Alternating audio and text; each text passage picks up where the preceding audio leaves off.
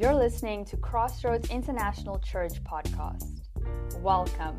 We hope this podcast will bless you from wherever you're listening to it. For more information, go to our website at xrds.nl. And now, let's get into the podcast. Good morning, everyone. Welcome to Crossroads. My name is Sean. I'm one of the members of the Crossroads teaching team, and I am so happy to see you all. Also, to those at home joining us from the comfort of their couches, welcome. I hope that this service is a blessing to you this morning. If you've been with us these last few weeks, you will know that we are in the middle of a series looking at the seven I am statements that Jesus makes and that we read about in the Gospel of John. Johan kicked us off two weeks ago looking at the first of those I am the bread of life. And then Steve last week taught us about I am the light of the world. And today we are going to look at, and I think it's up on the screen as I am the door. But as I'm going to explain, actually, I think it is I am the gate for the sheep.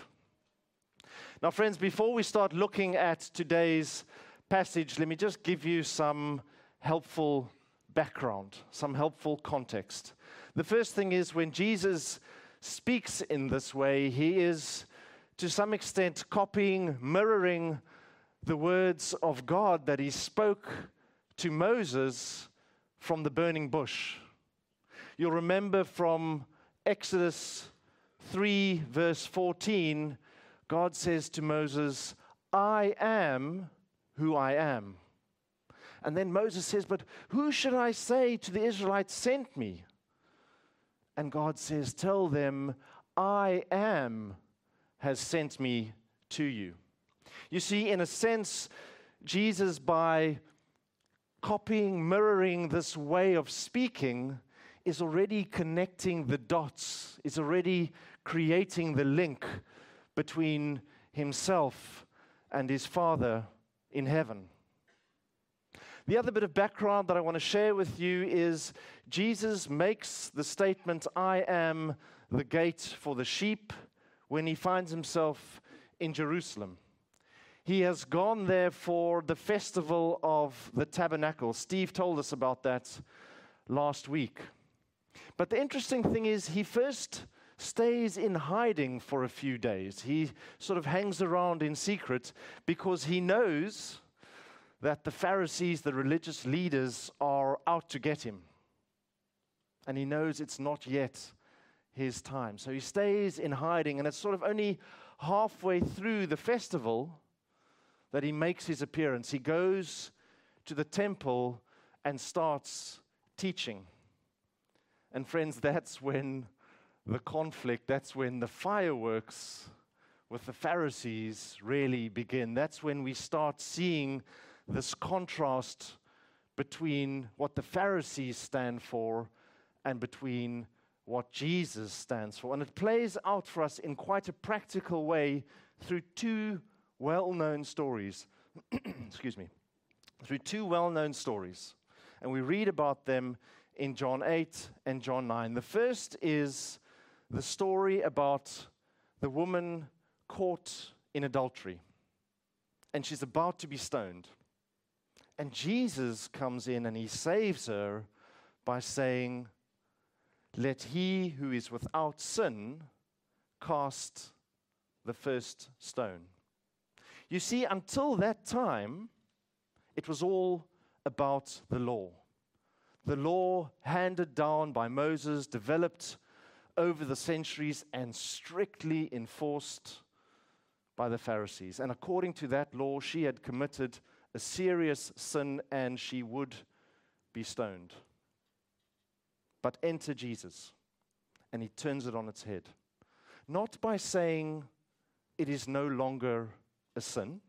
We read later on in the story that he says to her, Now go and sin no more. So it's not by changing that it was a sin that she committed, but he changes the consequence.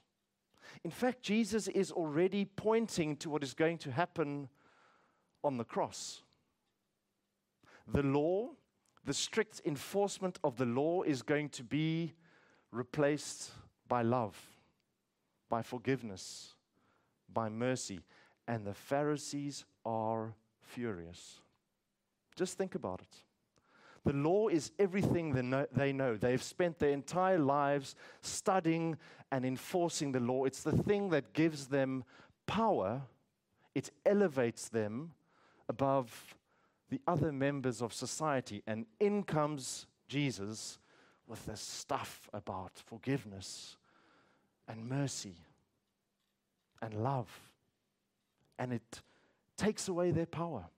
So it's no wonder we read in John 8, verse 59 At this they picked up stones to stone him, to stone Jesus.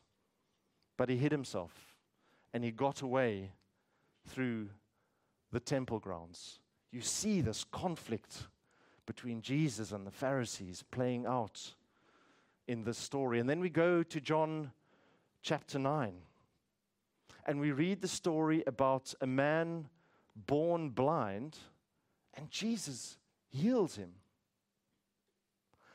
Just think about what that would have been in the city. I think it would have been the talk of the town.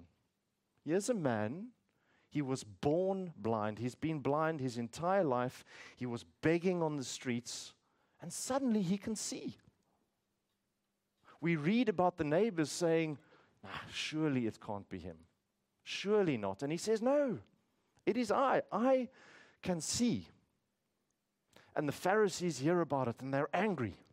And they call him in and they call his parents in and they say, What happened? How did this happen? And the man continues to insist, Jesus healed me. And therefore, surely he must be from God. And he's telling it to all the people around him. And the Pharisees, instead of rejoicing at his healing, instead of, instead of being happy for him, they see their power further slipping away. And they need to get their message across. And their message is there is only one way to God, and it is through the law. It is through the law that we enforce. And if this man is going to say he was healed, and he was healed by Jesus, and claims that this Jesus is from God, well, that's nothing short of heresy. And so they mock him, they insult him, they even excommunicate him from the synagogue. The message to the man is clear, but the message to the people around watching this unfold is equally clear. You keep on following this guy called Jesus, you keep on claiming that he is from God, and we will reject you. We will kick you out. We will excommunicate you from the synagogue. Friends, that is the background. That is the power struggle that is taking place between Jesus and the Pharisees when we now turn to our reading for today. And it is from John chapter 10, verses 1 to 10. It's up on the screen. Very truly, I tell you, Pharisees, anyone who does not enter the sheep pen by the gate, but climbs in by some other way, is a thief and a robber. The one who enters by the gate is the shepherd of the sheep. The gatekeeper opens the gate for him, and the sheep listen to his voice. He calls his own sheep by name and leads them out. When he has brought out all his own, he goes on ahead of him, and his sheep follow him because they know his voice. But they will never follow a stranger. In fact, they will run away from him because they do not recognize a stranger's voice. Jesus used this figure of speech, but the Pharisees did not understand what he was telling him. That's the first piece of the reading. And then, because the Pharisees don't understand him, he moves on and he tries again. And this is the second piece of the passage. Therefore, Jesus said again, Very truly I tell you, I am the gate for the sheep. All who have come before me are thieves and robbers, but the sheep have not listened to them. I am the gate. Whoever enters through me will be saved. They will come in and go out and find pasture. The thief comes only to steal and kill and destroy. I have come that they may have life and have life to the full. Amen. Friends, when I read that passage the first couple of times, when I looked at the first piece of it and the second piece of it, there was actually something that had me a bit confused, if I'm honest. I looked at the first piece and I saw the sheep pen. I saw the gate and the gatekeeper. And I saw the shepherd. And the shepherd came in in the morning and he called the sheep out and they followed him. And I thought about that and I thought, ah, Jesus is the shepherd. We follow the shepherd. Made sense to me. And then I looked at the second piece. And all of a sudden, Jesus changes tack and he says, I am the gate for the sheep. And I thought, hang on, is he the gate or is he the shepherd? And, and I sort of got confused. And the answer is, he's both. He's both. And let me tell you why. And let me tell you why the Jews of the time, when they heard this, would have understood it. In those days, you had two kinds of sheep pen. You had the so called urban sheep pen built at the edge of the city. It had high walls, it had a metal gate, gate it had a hired hand acting as the gatekeeper. And all the shepherds of that village at night time would come to this sheep pen and would lock up their sheep there for safety. And in the next morning, they would come, they would stand at the gate, they would call, and the sheep would recognize their master, their shepherd's voice, and they would follow him out. That is the kind of sheep pen Jesus is talking about in that first part of the passage, and you can, you can understand that. But there was another kind of sheep pen. The sheep pen built out in the countryside. You see, because often the shepherds went out far to find good grazing and they didn't have time to come back every night. And still, there were the dangers that threatened the lives of the sheep the, the bears, the lions, the wolves, the thieves, and robbers. And so they would build these sort of makeshift countryside sheep pen with the rocks that they could find, with thorny bushes. And they would make this sort of circle and they would drive the sheep in.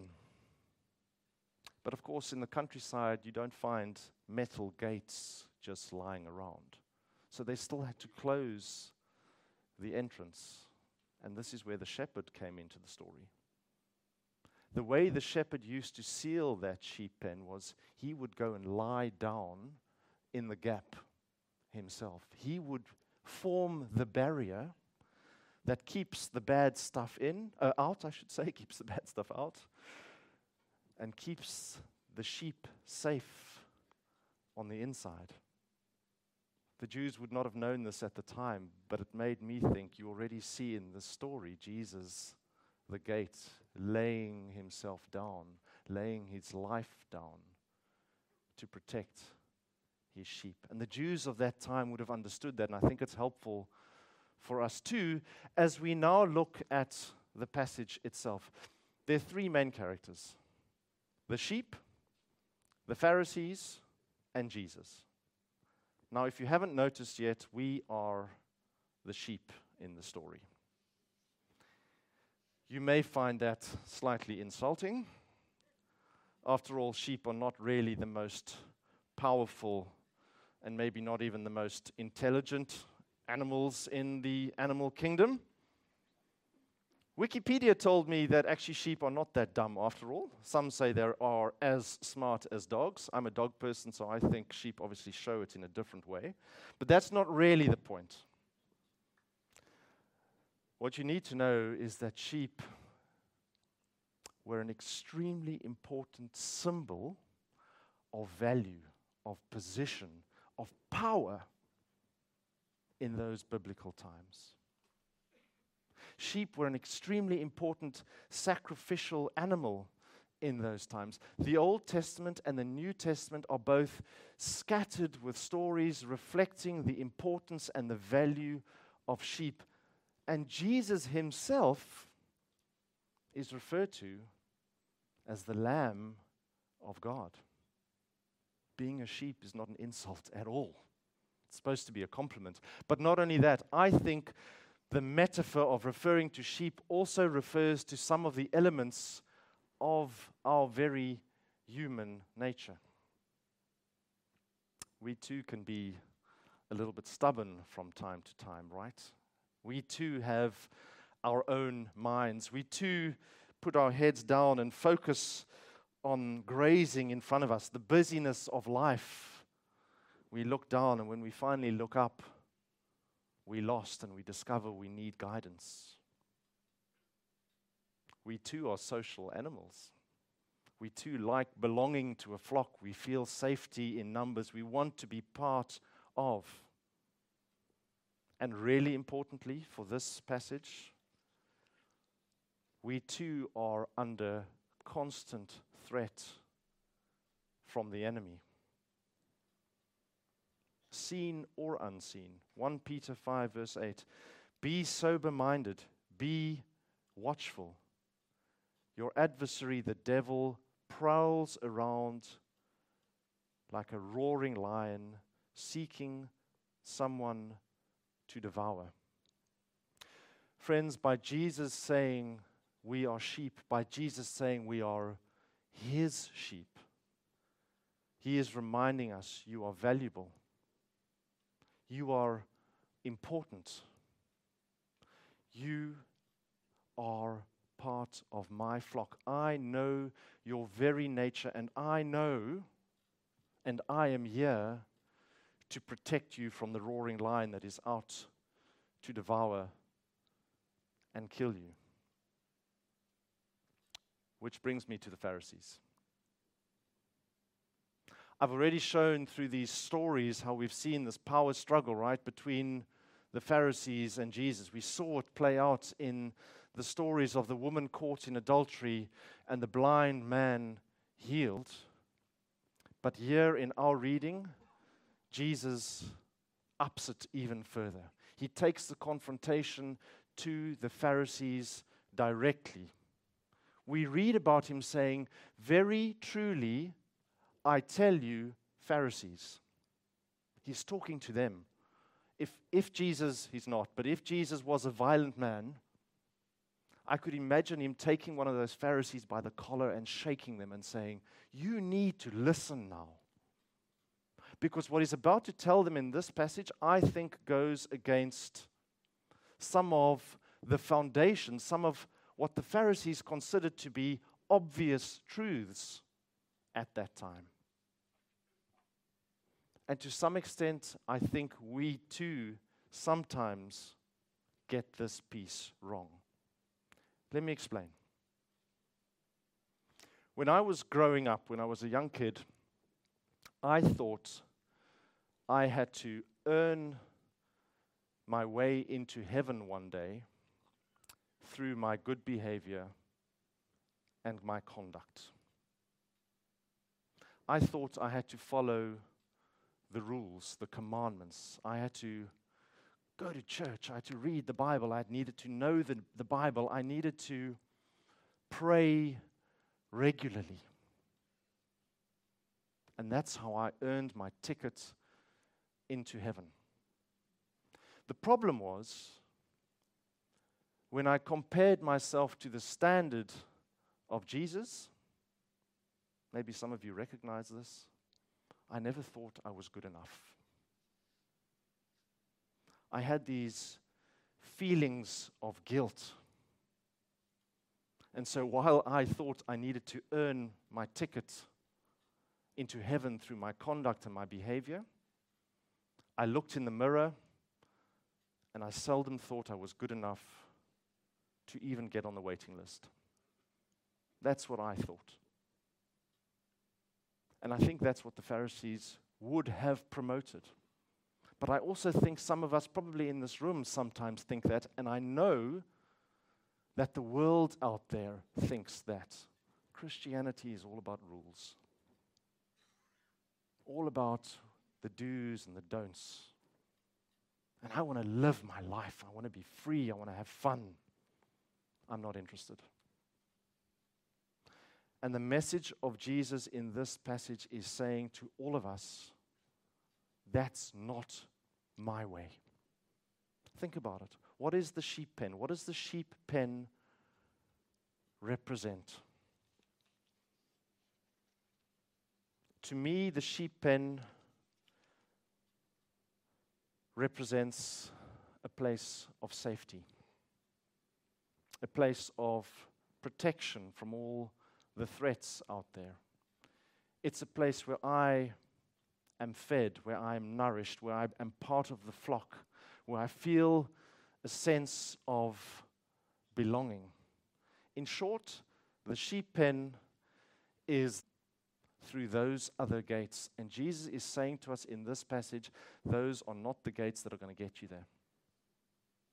There is but one gate through which you can access the sheep pen, and that is through Jesus. That is through placing your trust, your faith, your life in the hands of Jesus. That's how you get into the sheep pen. And that's what this passage is trying to teach us. I want to break it down for us in four practical things. Maybe these are your four takeaways from this sermon. Number one, if you're sitting here and you think, I need to follow rules in order to get into heaven, if, you th- if you're sitting here and think being a good Christian is all about following rules and the commandments and the teachings of the Bible, yes, those are important. But this message is telling us that is not the reason why Jesus came to earth. Jesus came to earth because we are all broken, we are all sinful, and Jesus came to earth because he was going to die on the cross for us, and through his sacrifice, paid the penalty for every sin you have ever committed and every sin you will ever commit. He has paid the price. Jesus came because he wants to love you. He wants to show mercy to you. He wants you to be part of his flock. That's the first point. The second one is this so, what do I need to do in return? One thing I need to believe. I need to have faith and put my trust in Jesus. That is the gate that each of us has the choice to walk through or not. That is what Jesus asks. That's the second point. The third point is, and this is the difficult one. So, what do I do with all those commandments and teachings from the Bible? Sean, are you telling us we can just ignore them now? It's not what I'm saying. Think about it this way.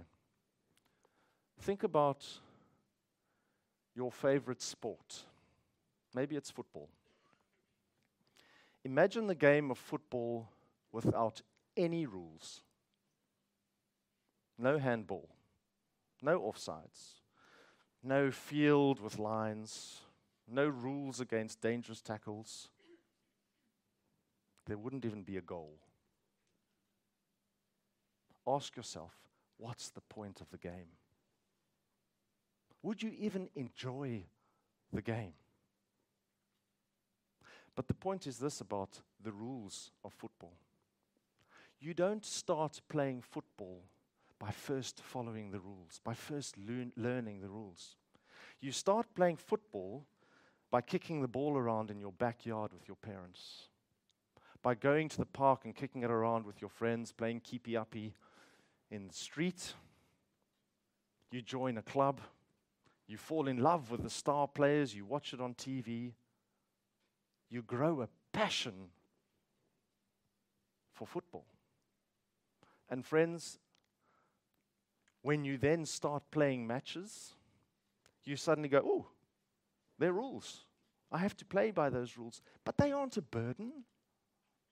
They aren't a thing that stands in the way of your enjoyment of the game.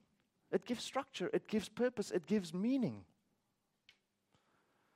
And friends, I've come to think about as in the game of football, so also in the game of life. In the game of being Christian. Say yes to Jesus, and those rules, they're just part of it. They, they, they're not a burden anymore. The things that we learn from the Bible, they just, I want to say, they come, become automatic.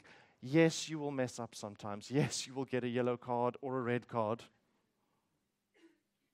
But if you come back to the game, if you say, I'm sorry, I messed up, if you say, I want to walk back through the gates, I want to be part of this team, I want to be part of this flock, you can come back every time. Every time. You are welcome in the flock of Jesus. That's the third point. And then my last point is this. Friends, just as in the game of football, also in the game of life, in the game of being a Christian, it is not your role to be the referee. It is not your role or position to weigh or to judge the brokenness and sinfulness of the people around you. The Bible is full of texts telling us, Thou shalt not judge. Matthew 7, verses 1 and 2. Do not judge, or you too will be judged. Our story about the woman caught in adultery. He who is without sin among you, let him cast the first stone. Or what about Luke 6, verse 37? Do not judge, and you will not be judged. Do not condemn, and you will not be condemned. Forgive, and you will be forgiven. These are the words of Jesus. This is what he taught us. Do not judge. It's not our position to be the referee. And so, when in life you encounter someone, a friend, a member of your family, a colleague, and you see their brokenness, you see their sinfulness, please remember the route to their salvation, the gate to their salvation is never through judgment. It is never through rejection. It is never through condemnation. It is through love. It is through mercy. It is through telling your story. This is how Jesus saved me. This is how I got into the sheep pen. Because I too am broken. I too am sinful. And Jesus loves me anyway. And that's the gate I walk through to get in to the sheep pen that is life lived to the full through Jesus. Amen. Amen. Friends, I want to close for us in a slightly different way today. I want to read for us Psalm 23. Psalm 23 is often referred to as the shepherd's psalm. I'm going to rename it today and call it the Psalm of Living Life to the Full. So, as I read this for you, let these words really sink in. Let this be our prayer. Psalm 23. The Lord is my shepherd. I shall not want. He makes me to lie down in green pastures. He leads me beside the still waters. He restores my soul. He leads me in the paths of righteousness for his name's sake. And even though I walk through the valley of the shadow of death, I will fear no evil. For you are with me. Your rod and your staff, they comfort me.